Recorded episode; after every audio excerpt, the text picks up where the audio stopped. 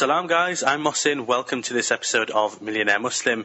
Before we get into this episode, we just wanted to spend a few seconds telling you about Islamic Finance Guru, or I F G for short. Mohsin and I co-founded I F G in twenty fifteen because we couldn't find content about personal finance and Islamic finance for Muslims like you and I. Nowadays, alhamdulillah, we reach an audience of hundreds of thousands, and our goal is to keep providing great content to help you guys. So if you're looking for halal investments and Islamic mortgages or startup funding, check us out at islamic finance guru dot com. And if you want to get in touch with us directly, you can get me on Mohsin at islamic finance guru dot com, and you can get Ibrahim on Ibrahim at islamic finance guru dot com. Enjoy the episode. Looking for a different approach to money? Meet Gatehouse Bank, a Sharia-compliant U K bank built for the modern world.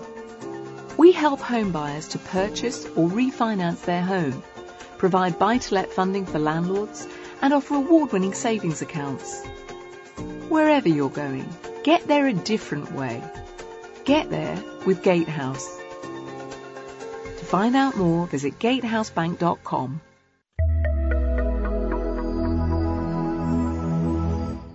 Before we dive in, I'd just like to say a quick thank you to our sponsor, PensionBee. They have helped over seventy thousand customers be pension confident by helping them transfer their old pensions together into one simple online plan. They also have a great Sharia-compliant pension option as well, which is why we personally really like them. And you can check out a review of their offering on the Sharia side on our website. Assalamu alaikum and welcome to the I F G podcast. This is Ibrahim Khan, your host, the co-founder of Islamic Finance Guru. And with me, we have a really special guest, someone who virtually has come all the way over from America, Khurram Agha, who's the co-founder, or is it founder? Khurram? Founder. Founder of Aghaz Invest, which is a wealth management, robo-advisory platform that is Sharia compliant and is based in the U S A, but hopefully will be going global in the next few years as well. I'm really delighted to have you on, Khurram. It's an absolute pleasure to have you. Assalamu alaikum, Ibrahim. It's my pleasure to be here. Thanks for inviting me. No, it's a pleasure. And Khurram, I think the first thing is when we normally have people on from fintechs, they're usually a bit younger. And then when you normally have people on from the larger kind of Islamic banks, they're usually a bit older. And here, it's slightly different, isn't it? Where you're quite an experienced. I'm not saying you're old, by any stretch of the imagination, but I'm saying you're more experienced, right? And I think we can learn a lot from that. I'm actually quite interested to hear about all of those experiences and how that has felt using that experience in the startups ecosystem. I like to say I'm wiser, not older. So yeah, you do develop the experiences as you go through your technology career or whatnot. There's absolutely a value in being young and in taking initiative and being excited. And there's also value of all of our elders who've done a lot of good work in our industries. So yeah, old is just a number, but wise, wisdom, that's what we're talking about. Definitely. You've had a really interesting past. You studied at some of the top kind of schools. I think Wharton, you did an M B A from Wharton, right? And you studied at other schools as well. And then you had a great career at Microsoft on the engineering side of things, which I guess if you're an engineer to work at Microsoft or Google or Amazon or Facebook, there's kind of like the top echelons of that profession. I'd love to hear about your early life. You know, how did you get into all of that stuff? And what were you thinking about with your career when you started? I'm originally from Pakistan. So in nineteen ninety-seven, I went to McGill University in Canada. It's in Montreal.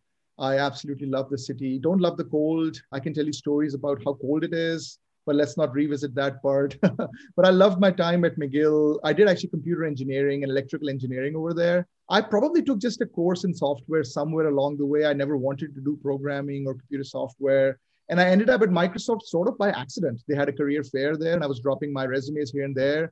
And I still remember, I thought I'd get calls from every single person I dropped my resume at, right? They'll be lining outside my door, but Microsoft's the only place that actually called me back.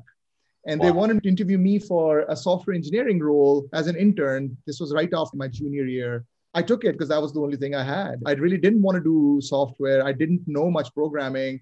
But I came to Redmond, Washington. This is in the grand summer of two thousand. And I fell in love with the city. I fell in love with the profession, with the network, with just the way people did software. And right there and then the course of my life was charted. So I never really left, actually. I went back to McGill to finish my degree, but I had a full-time job gig from Microsoft. This is, and I started on New Year's Eve in two thousand one, right after nine eleven, actually. That's another interesting story about how I left Canada and came to U S right after nine eleven. But before long, it was seventeen years at Microsoft. And I wouldn't trade my experience for anything else. It was wonderful. The learning I had, the mentors I had, the networks I developed, the impact I had, starting from my team where I was an intern to actually running that team of seventy people a decade later. Wonderful experiences. I did many different things at Microsoft, including my last job was actually managing capacity for Azure. So every single byte that enters or leaves our data centers, I had something to do with it. Some of my systems were running there. And absolutely impactful, very meaningful, very high visibility impact, but lacking meaning for me. And that was really the thing that was bugging me, was because I was waking up in the morning and doing something that was very important, but I wasn't enabling hungry kids to go to bed with a full stomach. And I just didn't feel that meaning or the purpose in what I was doing. So I actually did an M B A from Wharton in twenty sixteen, just to try to explore what else could I do? Am I always going to be a software engineering director, just managing software teams, or can I do more? And I realized my first day of investment management class at Wharton that I'm paying two percent of my annual fees to these financial brokers and financial advisors. And all they're really doing is automating what I learned day one of my investment management class. So that day, sitting in Wharton, San Francisco, with some peers I still remember, I still talk to, I was like, we have to develop a fintech startup which automates this. And that's Aghaz. It just took five years to do, but the seed of it germinated all the way back there when I was at Wharton. So I knew I was going to do it. I was ready for it. I knew the second half of my career was going to be around fintech, but specifically what fintech. And I realized one day I was filing my taxes. And this is April fourteenth, the dreaded Uncle Sam Day in U S. And I'm looking through my tax return and I noticed this one line. This is like a decade ago, bond income. And I was like, what's a bond income? I don't invest in bonds. I don't have any bonds. So why am I getting any bond income? So I started looking into it, and bond is all riba. It's all interest. So I'm like, okay, I'm getting exposed to riba, to interest without even knowing about it. So what am I going to do? So then I itemized all my bonds. I went through my tax returns and I started to develop this habit where every year I would just donate that bond income out. And then I was like, why is that? How many people know that this is happening? How many people want to do something about it? And even if they did, how do they know what to do? Yeah. That's Aghaz. I don't want Muslims, us, my generation, we're all investors. We don't want to be at a disadvantage just because we want to live according to our beliefs, according to our values. Aghaz is a way, so you don't have to do that. Or others that are in the market today. Zoya does great work, Wahid Investments, so on. So I just feel that Islamic fintech, that's not the problem. The problem is not Islamic values or finance values or the prohibitions of riba and all.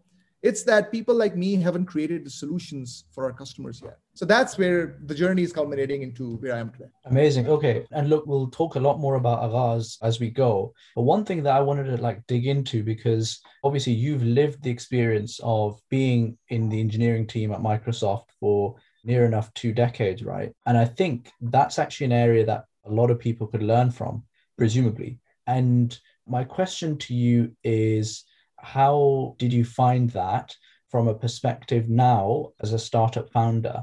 Because with Microsoft, you're part of a huge machine, right? And you're working on a relatively narrow bit of it. But at the same time, you've got a large ecosystem and a team to help you deliver that. How does that learning, that experience transfer over to life as a startup? And has that changed, do you think, the way that you make decisions as you go along? I tell people that you can't really fail at Microsoft.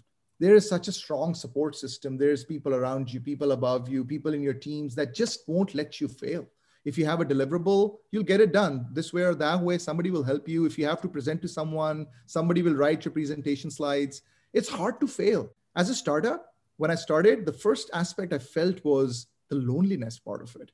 I am accountable for A to Z of it. I have to do the documentation. I have to go set it up on A W S. I have to write my website content, deploy it. I have to talk to customers. And all of this aspect of ownership starts with just you being alone. And that was the first thing I realized, that one decision could sidestep me, which was just not the case at an enterprise thing like that.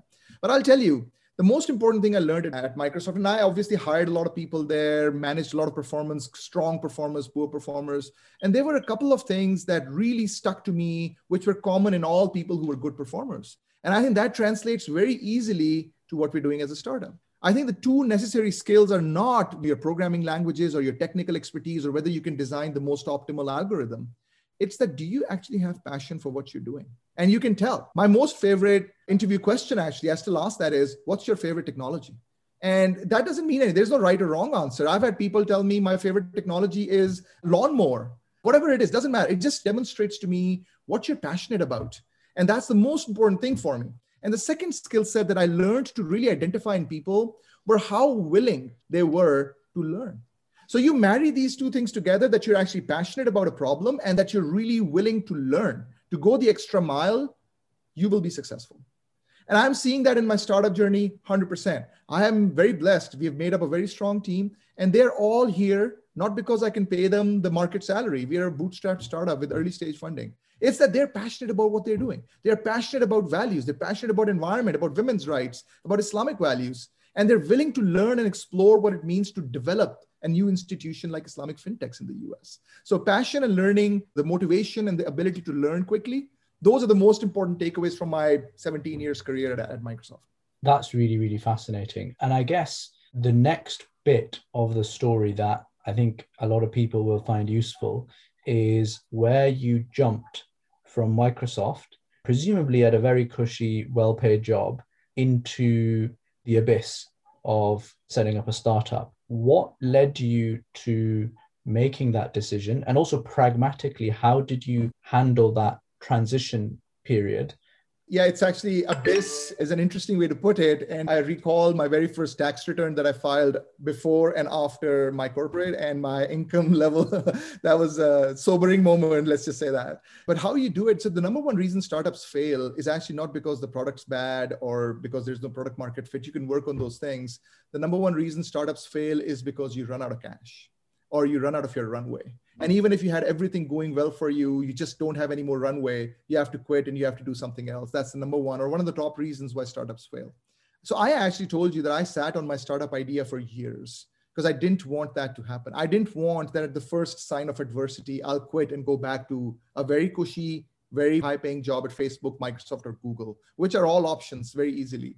So I actually, after Microsoft, I spent two years at Oracle also. I set myself up financially with my family structure that I could do this for an extended period of time without feeling this urge of, O M G, I got to go back to work. So that's the number one thing I would advise any entrepreneur. Don't just jump into it without planning it. Think about it. If it takes another two years, there's always going to be ideas to implement. You can always be a startup founder and an entrepreneur. But if you want to be a successful one, you want to set yourself up first. And for that, take your time, prepare yourself, prepare your family, make sure your wife or spouse totally supports you. And then you jump headlong into it. And then that abyss doesn't scare you anymore because now I know that I have this much time. I set myself up like this so I can go this long and that's okay for my family. So that's what I learned myself first. And really, like I guess, practically speaking, what are the kind of key areas that you focused on in that two-year transition period? Was it like, I don't know, making the house payments, kids' finances? What were the things that you focused on and how did you plan it out? The answer will be different for everybody, right? Some people have a high income level that they need. Some people can live pretty frugally. I basically got rid of my debt.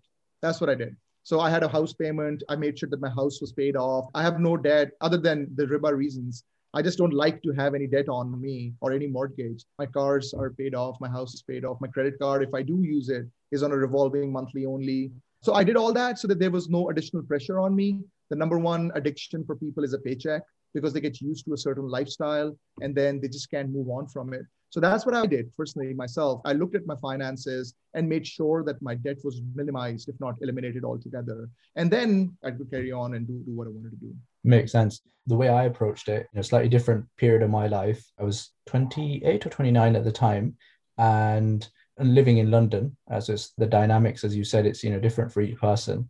But in London, the big challenge is the big monthly outgoing is your rent, which is anywhere between fifteen hundred to two grand, two and a half grand a month, which is a lot of money, right? And if you jump ship and you go full time on a startup salary, which is anywhere between like twenty-five and forty-five, is sixty, seventy percent of your salary will be going on this. I don't think it's viable if you're actually renting and you're married to do this, unless you get yourself onto some kind of Islamic mortgage, which is what I did. So I just saved up to get myself onto an Islamic mortgage, because interestingly, when you get yourself onto an Islamic mortgage, the monthly payments, they go down to something like twelve hundred or so. So from a cash flow perspective, it's actually much better.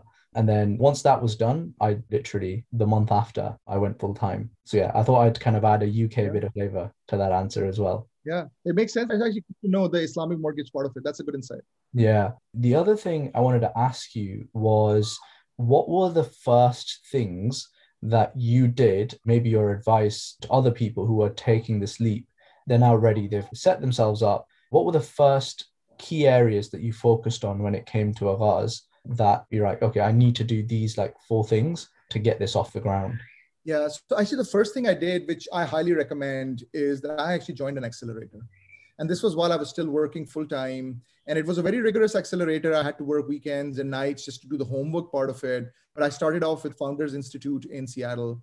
And it was a fourteen week or something like program, weekly pitches and weekly material to do. And one week we'd look at revenue, other week we'd look at marketing. So in like fourteen weeks, you had everything that you would want to do for a startup's life. You touched on it. You didn't go deep into it, but you touched on it. That gave me a really good understanding of what running a startup would be like. So I was still working and I had given myself this flexibility that if this wasn't for me, I wouldn't leave my job. I would just continue as it is until the next opportunity. So I think one thing I'd say is join a support system, join a seed accelerator or an incubator, if that works for you, and then see if you actually like the experience. And if you do, then you just take the plunge and move on from that point on forward. So that's number one. The number two part that I really thought about a lot was why. Why am I doing this? I could very comfortably live out my career very happily. Everybody would be whatever. But the why is very important, because the why gets you going when you're having your doldrums or your low times, whatever it is, because they're there too.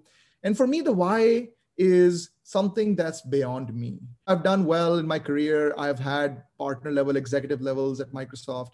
But for me, it's important to do something that I can leave behind, something that outlasts me in my life. That's my motivation. I want to set up something that creates a system that survives and goes on its own. So the why is very important, and your why should not be, I want to do, I don't know, this particular startup. It needs to be a bigger problem that you're trying to solve. So once you get the clarity about what your why is, then you should go into it. And if you're not motivated about your why, then you're going to have a hard time surviving when the lows and the roller coasters happen with you. And how did you go about defining your why? It's an easy answer and probably a very difficult answer as well. Yeah, but you think about it, right? So somebody in the U K, I forget, did this very good podcast about it. Like the generational impact of Islamic finance in U K and U S, right? People came in the nineteen sixties and fifties and they set up banks and mortgage companies. Obviously, U K is far ahead of U S. There's not a single Islamic fintech or neobank here, but they did a lot of work and they set up the banks and Islamic mortgages and whatnot. But I think it's time to carry that legacy forward. In the U S anyway, U S is number thirteen on the GIFT index, the Global Islamic Finance Index. U K is number five. This is Salam Gateway's ratings. U K has done plenty of good work there, but U S is just far behind.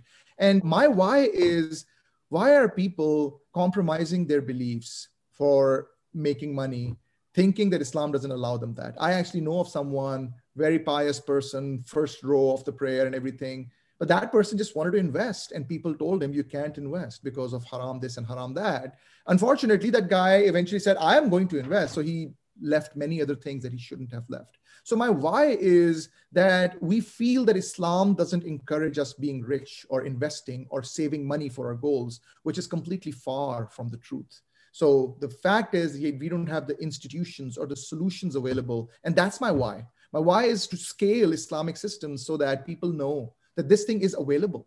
And then they can choose to make the right choices without having to compromise their beliefs. And that's the larger picture of why I'm pushing for this. Makes sense. I heard somewhere, if your why doesn't make you cry, then that's not your why. Something along those lines. That's like quite a nice way of putting it. So Khurram, that's, so now you've got your why. Once you were in the startup life, what were the big learning points that you found now that you're kind of building Aghaz and trying to come up with a product? What can you share with our listeners on what you learned as you went? The first learning I had, and I'm not saying I was wrong, but in retrospect, I shouldn't have done it like that. I built the solution for myself, knowing that I'm a typical, prototypical Muslim customer in the U S, and that's just not the case. Muslim customers are very diverse. Their demographics are very different from mine, their age group, income group, education group. I am not a typical Muslim customer. So the first quote unquote mistake I did was to try to build a solution for myself. And that's just not right. So you have to understand your customer very, very deeply. I remember I was talking to a mentor of mine and he's like, so who's your customer? And I thought I had a very good answer. Hey, my customer is this twenty-five-year-old person, just started working at Amazon, makes this much money, and is saving for her marriage. He's like, wonderful. What kind of car does she drive? I was like, what? He's like, what was her major in school? I was like, really? And he's like, you got to understand your customer depth at that level, because then you'll know what motivates them, what drives them. So my number one learning was understand our customer. Don't assume, test your hypothesis, do interviews, humble yourself, be prepared to be wrong about your assumptions. And that was the number one learning for me. And multiple learnings along the way, as we went through our different phases of launching our product, I realized how important security is for Muslims. Their email address, sanctity, the privacy, the P I I, identifiable information. And as you would know, we've had some snafus in the Muslim apps and other things lately as well. So you had to op- disproportionately optimize for security. That was the most important learning for me. You could go late, but not go wrong on security. You get only one shot at that, honestly. The other thing is trust. Like, people wouldn't just take my word for it. I have Mufti Faraz as a Sharia scholar, but people still want to say, you know what, what methodology do you really use to tell me that Tesla stock is halal? They want to know more. It's not that they distrust us, but it's that they don't trust us. So trust was, it's hard to re- earn and harder to retain. So that's the number one learning, or number two learning for me, was work very, very hard to get customers' trust, and then work even harder to not lose that trust. So that was the second learning for me. And just to close out on the third learning, Muslim customers, they are hungry for engaging with the right applications and software solutions out there. But you have to have the right approach to engage them. Just the boring old ways of how things have been done do not engage our younger customer segment. So you have to find creative ways of how to engage them and keep letting them coming back to your solutions. And we're doing that through multiple different scenarios. We can talk about it some other time. Brilliant. Why don't we um, go a little bit deeper on this key point, which is, I think, one of the main reasons why lots of startups fail, which is that they're often building something that they would like to build, as opposed to something that solves a real problem. And, you know, it's really interesting that you said that when you talk to customers, what they really cared about was the security aspect and the trust aspect and the and that side of things. If you had just been building, let's say, for yourself, what would the app have looked like versus, you know, what the app looks like now, just to kind of give customer, you know, the listeners an example of, you know, how you took on that learning? Yeah, that's a great question. So I hope to write a book one day about us, and that's one of the chapters in there. So for me personally, what was really important was the underlying under the hood stuff that you don't get to see. I really worked hard on our security, on our, on our infrastructure, on our software reliability and resiliency, on our investment product. I really worked hard at that with our team because that was important. But what didn't result in a very good initial product was our U X, our user experience. And I realized very quickly that U X is not important for me. I mean, a pixel looks the same as another pixel to me, to be really honest with you. I'm very self-aware of my weaknesses. And number one is that I just don't have a good eye for U X. And our U X was horrible. I am proud to say that it was horrible, actually. Uh, Reid Hoffman said that if you're not embarrassed by your first product that you ship too late, well, I was embarrassed. Let's just put it that way.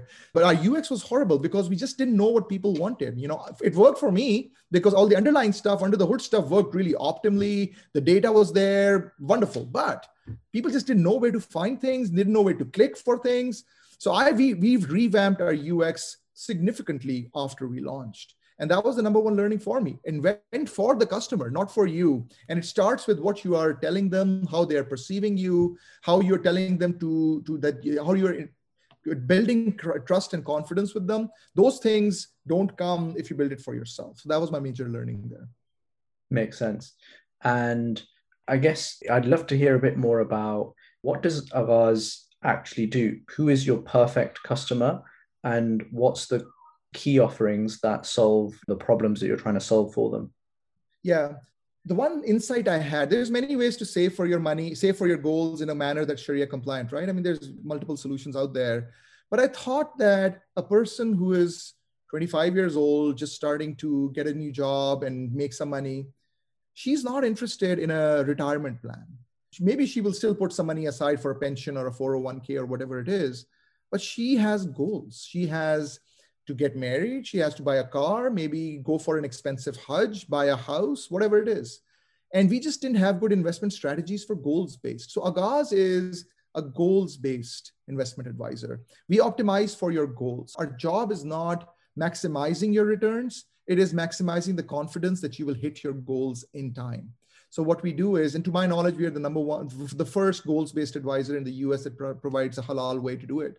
Uh, obviously, others like Betterment and Ellevest do that for the larger customer segment.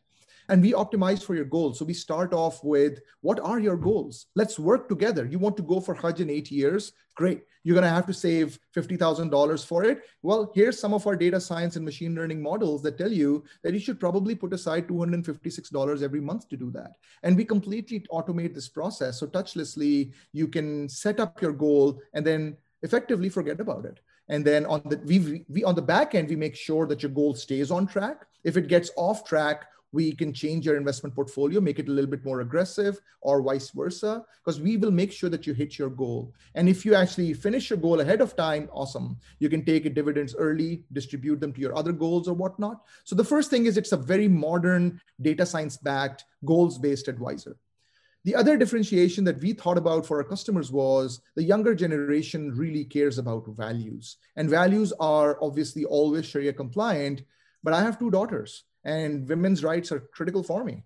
I want to make sure that they have equal rights to do what they want to do with their lives. And a company which treats women poorly or treats people of minorities poorly, I just don't invest in them. What if that's the kind of investments you want to do? What about environment and climate change? So we are a values-based investment advisor on top of being a Sharia compliant. We can let you create bespoke portfolios that are truly reflective of your values. And for example, you can checkbox environment, women's rights, against big oil, whatever, something like that. And our software spews out the actual portfolio for you, which is truly reflective of what you do. Fully Sharia compliant, fully values-based, and then we manage it end-to-end for you with our custodials and so on. So that's Aghaz, that's what Aghaz does. And in addition to that, we provide a whole bunch of calculators and scenario builders and financial health scores and things like that, just to manage your entire financial life cycle. Makes sense. And this goal-based approach, why did you decide to go down that route? Is that, did your research show that that's what customers wanted? And why is that better than, you know, other approaches to investing? I wouldn't say better or not better. This is an apples and oranges conversation. For someone who wants just an income maximization strategy and that's all they want to do, that is completely legit, totally support that, that's fine. But if you wanted to do a better job managing your finances, segregating some of the envelopes that you stuff under your bed for this goal or that goal, that's where a goals-based strategy comes in. Is it better? It's different. It's not the same strategy as a, as a retirement plan or as an income maximization plan. So it's, it's a different strategy altogether. Why I do it is because I feel our customers want different goals-based strategies than just a template canned approach for your model portfolio, which is what other people do. And if you look at the trends, many other uh, investment brokers like Ellevest for women, for example, they're going towards a goals-based strategy because of the same rationale. People have goals. People want to save for goals optimally, especially the younger generation that we have. And I can share some numbers with you that in our segments, the older, let's say beyond a certain age threshold, they don't create goals with us. The younger actually are creating multiple goals with us with their own recurring deposits and so on. So our average number of goals per user is slightly under two, which means everybody creates a goal effectively, but the older people don't and the younger people do. So it's kind of like validating our hypothesis there. Makes sense. I wanted to ask a little bit about the future and where you see the future of, you know, what are the, the trends in Islamic fintech, for example, that excite you, perhaps in the U S A specifically, but also globally over the next few years? My son is seventeen. He's in his senior year of high school over here. And I think just like we have our physical lives and we go from our teens to our twenties and, and older, we have our financial lives also. So he has a bank card, a debit card, he gets some pocket money from it or whatever job he does, he gets some paycheck from there. He pays his, he goes out when he hangs out with his friends, he pays his bills there. Tomorrow he's going to start college, he'll have rent to pay for, bills to pay. Then starting a job and you have some savings, then you start to invest them, then you start to have some long-term retirement plans, then you have your insurance policies, then you set up your estate planning and your will and whatnot. And eventually when you pass on, you just, the thing goes to your inheritors. Very quickly, this is the entire financial life cycle of a Muslim customer today. Unfortunately, all of these have Islamic solutions out there, but they're not implemented in a proper fintech manner. U K, for example, has multiple digital banks. U S has zero. U K has multiple takaful-based insurance products. U S has zero. So I actually want to create this umbrella, this organization, which creates solutions for all of these milestones in your life so that a customer signs up. I'm not saying sign up with Aghaz, signs up with a service, an institution, which sorts of grows with them as they grow towards savings and investments and retirements and insurance and life policies and so on. So that's really the vision of what I want to create, a setup, a system where it grows with you throughout your life cycle. Brilliant. And one interesting question I always find is, uh, you know, moving away from the fintech conversation, what's your favorite book and why? I love to talk about it. I'm actually a very prolific reader. I love to read about a lot of topics. I'll tell you what I what some of the books I'm reading these days are. I love everything about the aspects of Quran. I really do. So I am usually interested in the modern, uh, a little bit more in an English that I can understand. But just recently, I finished this book by Imam Ghazali called The Jewels of Quran, The Jawahir al-Quran. And that's a thousand years old. It was a recommendation by Sheikh Hamza Yusuf in, in U S. He did a series on it in Ramadan. And it is a fascinating perspective on the Quran. There are six themes of the Quran, and every single ayah can be mapped to one of these six themes. And which themes are the jewels, and which themes are the rubies, and which themes are the actual other precious stones. This is a thousand-year-old perspective. And it was just fascinating for me to read how the essence of Allah becomes a certain jewel and so on. So that's one of my very favorite books that I, I read recently. The other book that I really strongly recommend, it was actually Mufti Faraz's recommendation, was The Psychology of Money. I really liked that book recently. Some of the habits of why people save, the way they do, why not, why this, why do they do bad habits that you know are bad habits. Uh, very interesting book. I, hard, I strongly recommend every teenager, every growing person to read this book, The Psychology of Money. And also, since I am in the financial business, the other book I really interestingly liked was, this was a recommendation from our other Sharia scholar, Umar Khan, is the millionaire, the millionaire Next Door. So what are some of the habits of people who over their lifespan live what they want to live by, but also save money, and they're millionaires effectively. So that's a very interesting book uh, I read recently. If you were to ask me my all-time favorite book that I can pick up anytime, I can read it whenever I'm feeling whatever, like open up a random page, is The Road to Makkah by Muhammad Asad. It's a great biography slash travelogue, monologue of life in many different Muslim countries one hundred years ago. And it's just a fascinating look at culture, at perspective. I just love that book. There was one time I read the book, and I kid you not, after the last bit, I started from page one again. It was just so, so wonderful for me. And you probably see it behind my books here somewhere as well. I also like biographies, especially of the Prophet ﷺ. So Martin Ling's book, biography, The Earliest Sources, is one of my favorite books also. So yeah, I'm, I can read anything. uh, what's your favorite book, actually? I mean, the, the cop-out answer is the Quran, right? Um, sure. The one I'm reading at the moment is called, what's it called? It is called and nothing, Keep Quiet, is it? Or it's basically about, about Ireland and the, the troubles in Ireland. And it's a Orwell prize winning, Orwell political prize winning book. Uh, he goes through the different dynamics between the British, the Republic of the I R A, the Unionists who were the Protestants at the time. And, you know, if anyone's ever read about Ireland, there's so many different factions and, you know, competing interests. It's always mind blowing and you don't really know what's going on. But because he's shown it through a story, you feel like you understand it a lot better about what's going on. So I found that really, really interesting. I can confirm that the British, wherever they've gone, usually have not left it in a, in a very good state. Yeah. Uh, as the Quran says, "Innal muluka idha dakhalu qaryatan afsaduha." That the uh, the kings, when they enter a land, uh, they like destroy it, and you know they make the ones who are powerful, you know, the lowly ones, and such is the way of the kings. So uh, you know, sadly, the British, they fall exactly on that kind of definition. But, well, when uh, the British came to, to India, Indian subcontinent, India, the subcontinent had twenty-five percent of the known world's G D P. And when the British left in nineteen, whatever, forty-seven or later, it was four percent of the world's G D P. So I'm not saying the British had anything to do with that drop in production, but they might have, actually. Incredible. Khurram, it's been an absolute pleasure having you. You know, I guess uh, the final question from my side, uh, the, the book's name, I've just actually found it. It's called Say Nothing, uh, Say which nothing. Is Patrick Radden Keefe. Uh, so you can check that out. But Khurram, I guess the final question for you is, what does the future hold for you in the next couple of years, do you think? Let's say we check in with you in two years' time. What would you have liked to, in an ideal world, have achieved in that two-year period? You know, the cop-out answer, the easy answer would be that we have X thousand customers, this many millions and man, and assets managed, all that. And that's all well and good, having raised whatever million dollar, multiple millions of dollars in fundraising, whatnot.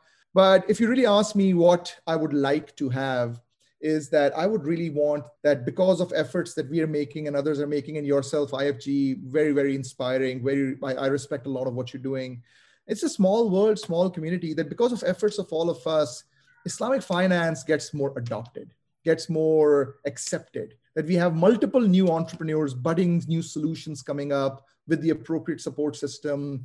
That's what I really want. In a couple of years, five years, ten years, I hope to one day be a major investor, V C, whatever type, for new Islamic fintech related startups. So I really want to create this ecosystem, this industry where it just flourishes. That really is the larger goal for me for the future. And for Aghaz specifically, I we, we are expanding. I just had a call before your call with somebody who wants to do a partnership for the Middle East region. And uh, we're working on that. There's somebody that I'm very excited about in the U K market who wants to work with us and create joint partnerships in, in U K. And vice versa, there's some U K companies who want to come up to the U S and partner with us. I am actually not a, a very red ocean strategy person where everybody has to die for me to succeed. No, it's actually a blue ocean strategy. It's a collaborative strategy. Let's all work together and let's benefit each other in win-win situations. That's what I really want to create over the next two years. And hopefully, you know, I really want us to be known, my company, the people who have invested with us and our customers and our early employees, that they be appropriately compensated and get the recognition that they have had for really hard work and taking the risks that they've had. That's all. The journey is important, not the end, actually. Absolutely. Khurram, it's been an absolute pleasure. And, uh, you know, I invite everyone to check out Aghaz Invest. What's the address, Khurram? And uh, what's the best way they can get in touch with you if they have any questions or, you know, want to connect with you on social media or something? So Aghaz, so my name is Khurram Agha. So people are like, so Aghaz is your name. So just to clarify that, in Urdu, Aghaz means the start, the beginning. So Aghaz Investments is because you're starting something, your journey, your financial life. So aghaz invest dot com, A G H A Z, invest dot com. That's our website. We're only available in the U S for now, but hopefully before the end of this year, if I could cross my fingers, I would. It'll be available in U K and Canada also. We're working on that. But check us out on, if you're in the U S, certainly look at Apple App, Apple App Store and Google Play and download it. We have our email addresses. Check me out on LinkedIn or connect with me on my email address, or send us a general query from our website. Happy to engage with our customers. I actually have every day that I dedicate time to just talking to our customers, no agenda, just engaging with them. If nobody asks me something, I create questions and just answer them with them. That's important for me. So it's not bothering. I actually look forward to engaging with a potential customer. So, and I want to thank you, Ibrahim. You're an inspiration for us, for many of us who use your services a lot, actually. You don't know that, but we do. So thank you for all that you do. And I actually wish you the best of success. And I wish that you become one hundred X what you guys are today. And that just benefits all of us. So uh, my prayers for you and my best wishes for your success as well. No, Jazakallah khair, Khurram. Uh, and, uh, you know, hopefully we, we can be somewhere near as good as you, you know, hopefully you, you think we are, uh, inshallah. And may Allah accept from all of us. Um, Jazakallah khair, everyone, for tuning in. And, you know, once again, many thanks to you, Khurram, for making the time. Until next time, Assalamu alaikum wa rahmatullahi wa barakatuh. If you got this far, you must have enjoyed the podcast, which means you'll definitely love our other episodes and other content we produce as well, inshallah. Be sure to check out the website, islamic finance guru dot com, as well as our YouTube channel and social media. Until next time, Assalamu alaikum.